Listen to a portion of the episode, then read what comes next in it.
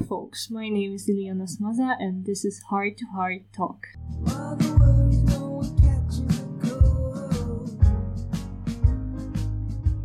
My today's guest is the editor of the session, and as always, I would love to ask you to introduce yourself and in general ask what was your journey to become the editor of the session?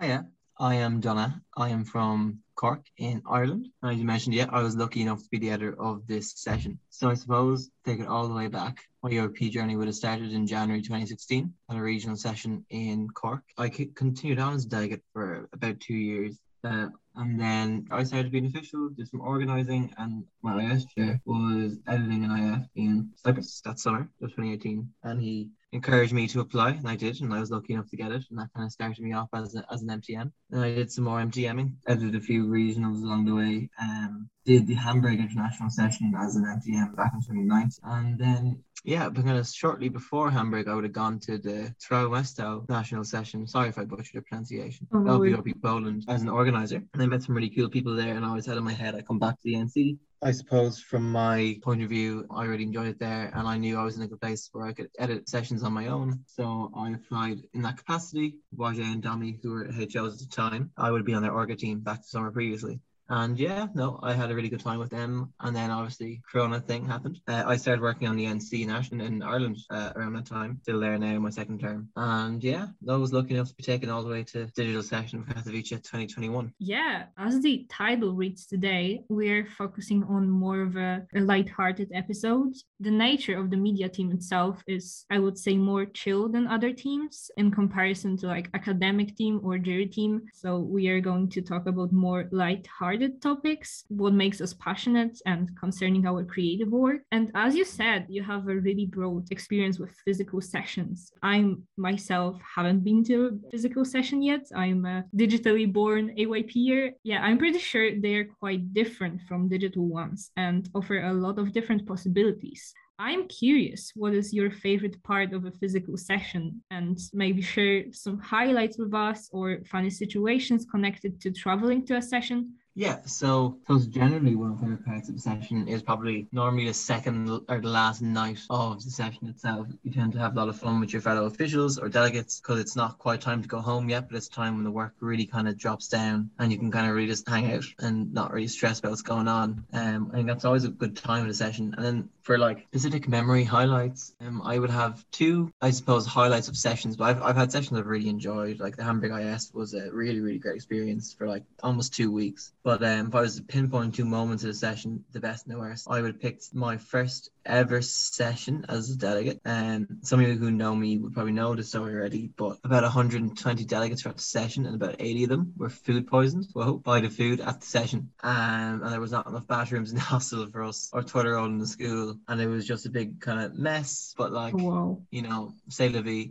I think the head organizer took a really good approach to trying to solve it, and everyone kind of worked with them. And not that many delegates dropped out for the G A day. I stayed for one. Uh, I was I still had a good time, but I suppose those couple of hours weren't that fun for me. So yeah, and then my best memory would be when I had organized that same session four years later in twenty twenty. Yeah, I guess it was like nine months of work for a really large scale session. It has one hundred, I had one hundred sixty delegates, and it was a four day long event, and it was a lot to get sorted and get organized, and it was it took a lot of effort, a lot of like you know time, and I think it was I was really overwhelmed with the closing ceremony of oh, how that event impacted me. And I think I was definitely emotional, and it was definitely one of the, the probably most rewarding experiences I've ever had, I think. Um, and that particular event at the session would have summed that up for me.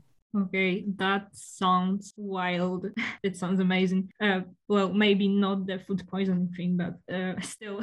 And I have a more question related more to being a part of the, the leadership, because I guess you have some experience with that. So uh, have you ever had a situation when you like screw up your project, or maybe some other kind of situation when you were the person in a position of trust, person in charge, and things went south? Do you have any verified ways how to keep it cool and make it through? Don't panic. Yeah, so I think not panicking at the start is definitely important for crisis management, which is obviously easier said than done. But one thing that's really good to do is just try and detach yourself, figure out how to solve it first, and then kind of maybe, you know, analyze it and see where that got wrong. Okay, I want that in future. So if I was to give you some more concrete examples um, of this, it would be one where I didn't quite screw up. No one quite screwed up, but there was something that like wasn't done. I was at a session and somebody was leading a project which I was aiding them on uh, when I fell on M T Ms, and it was a pretty big scale project, and we had to take footage at the end of committee work day before G A to reflect on committee work days. Um, but it was a really hectic day, and not, we couldn't possibly have found a time for it. And we didn't find the time for it. And then I was speaking to, to my team member, and they were like, oh no, project's ruined, G A's tomorrow, and we haven't done the committee reflection part. That's like a whole central, central piece to the vision of this project. What are we going to do? I can, you know, just being pragmatic, because there is always solutions to these things. That one like was quite a panic for a little bit, but it was a really easy fix. Um, it was just get them before their debate happened on G A day and take them upstairs and record them before the G A started, you know, and then later on record them on the second day of G A, talk about how G A went, because they're in different clothes and in a different part of the building, so it all looks different, and it's the experiences are still the same. You know, if anything, more time to reflect. So it worked out very well. But um, yeah, it was definitely one that was scary for a while. But just because don't things don't always align to your first imagination of them, the way you think they're going to work first, doesn't mean that not, it's not still going to work out as a project. Yeah,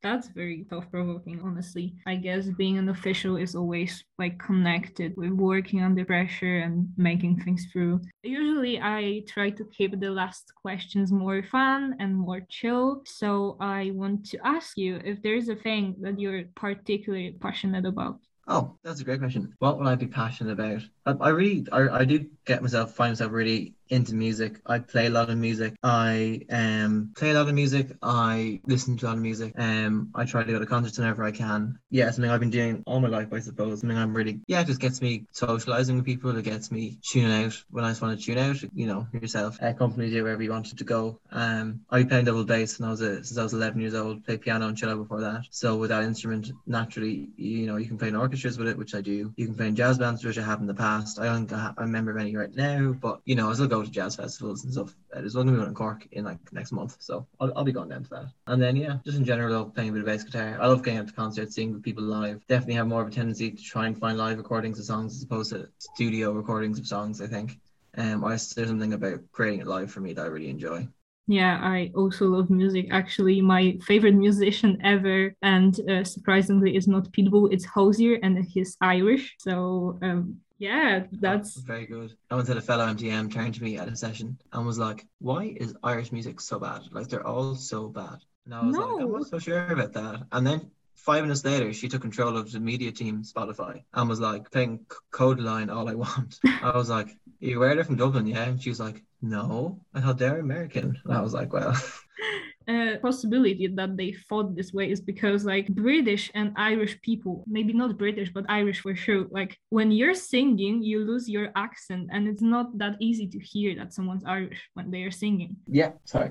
Yeah, that's quite true. There's one singer who's only kind of bursting out in the last two years. He's very popular in Ireland and he's quite popular in the U K now. Is Dermot Kennedy. Um And he sings with a very, very Irish accent. Like it speaks, he sings very clearly, he speaks very clearly, but uh, it's very Irish in, in its intonations, which is actually quite refreshing to hear.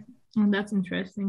I mean, I, Irish accent is interesting in general. I love listening to people's accents. Although uh, on my like first A Y P session, there's usually a lot of Irish people in A Y P. And I was so scared that I'm not going to be able to understand what people are saying to me. But turns out it's not as difficult as it seemed to be. Like uh, I would say that U K's accent, especially from like the north, is a lot more difficult than Irish. Yeah, no, definitely can be. I think Irish can be quite varied as well. A lot of the Irish... If officials come from a very kind of centralised part of the country, which means it's somewhat watered down. We're doing better for outreach now, which means more diversity, which means more diverse accents as well. You find people from up north have a very different accent to people down south like me, and likewise the west and the east, especially the Dublin area, are very stark contrasting, starkly contrasting uh, in terms of accents, accents, which is, you know, fair. But we're quite a small nation. We're only two hundred sixty-five miles long and only five million people on the island.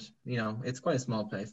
Mm-hmm. Yeah, that's interesting, and I could talk about accents for hours, but I have the one last question because we've been talking for a long time now. uh, mm-hmm. It's another chill question about your favorite movie. Like I personally could talk about movies forever. I'm curious if there's any way that your favorite movie, your favorite director style finds its way and it's a reflection in your art, in your photos. Because, for example, in my case, I used to really focus about the colors and the lighting. So like the movies I particularly enjoyed were, uh, for example, Thor Ragnarok, that was directed by Taika Waititi, I reckon, or Wes Anderson's Fantastic Mister Fox. And those movies are full of specific colors, and the whole graphic is almost like, I would say, eccentric. And I spent I spend a lot of time analyzing movies when I aspired to become a movie director. Turns out I changed career paths, but yeah, I'm curious, how is it like when it comes to you? Yeah, no, I definitely um, think about, you know, when I'm watching a film, I, I, I, especially if I'm watching it for a second time or third time, I, I, I notice things a lot more. Um, I always enjoy watching behind the scenes in films, even as a child, so I always like knowing how they were made. So one director I would note as being particularly good at what they do is Edgar Wright. Um, he would have directed the Cornetto trilogy, uh, their, their Hot Fuzz, Shaun of the Dead, and I think it's The End of the World. And then um, also, you know, he directed Baby Driver, but the reason why he he's really good for cuts is what he's really well known for, and making what could be boring shots bit visually interesting. In terms of he, the way he cuts things are so different to other to like to different to, to other directors. He's really good for on the beat, and music becomes a really central uh, rhythm to, to each scene that he has. And it's not like the first Suicide Squad movie where the use of music is just kind of like a cheap emotional effect trying to be played on the on the um audience. Right style is a lot more like looking to guide the audience through a scene, through the normally the rhythm as opposed to what the words of the shot is. Uh, if you think about Baby Driver, a lot of um actually a lot of even the main character speaks is song lyrics, which is yeah this it kind of music would be a central theme to everything Edgar Wright ever puts his hands on, really. Mm-hmm. Yeah, that sounds incredibly interesting, honestly. Uh, I think I watched Baby Driver, but I will have to check more of the, his works. Maybe my hyperfixation on movies will come back to me and I will get inspired to like create new stuff and new photos. So thank you so much for it. And I guess that would be all. And thank you for joining me today. Good luck. Thanks so much. It was great being here. Thank you.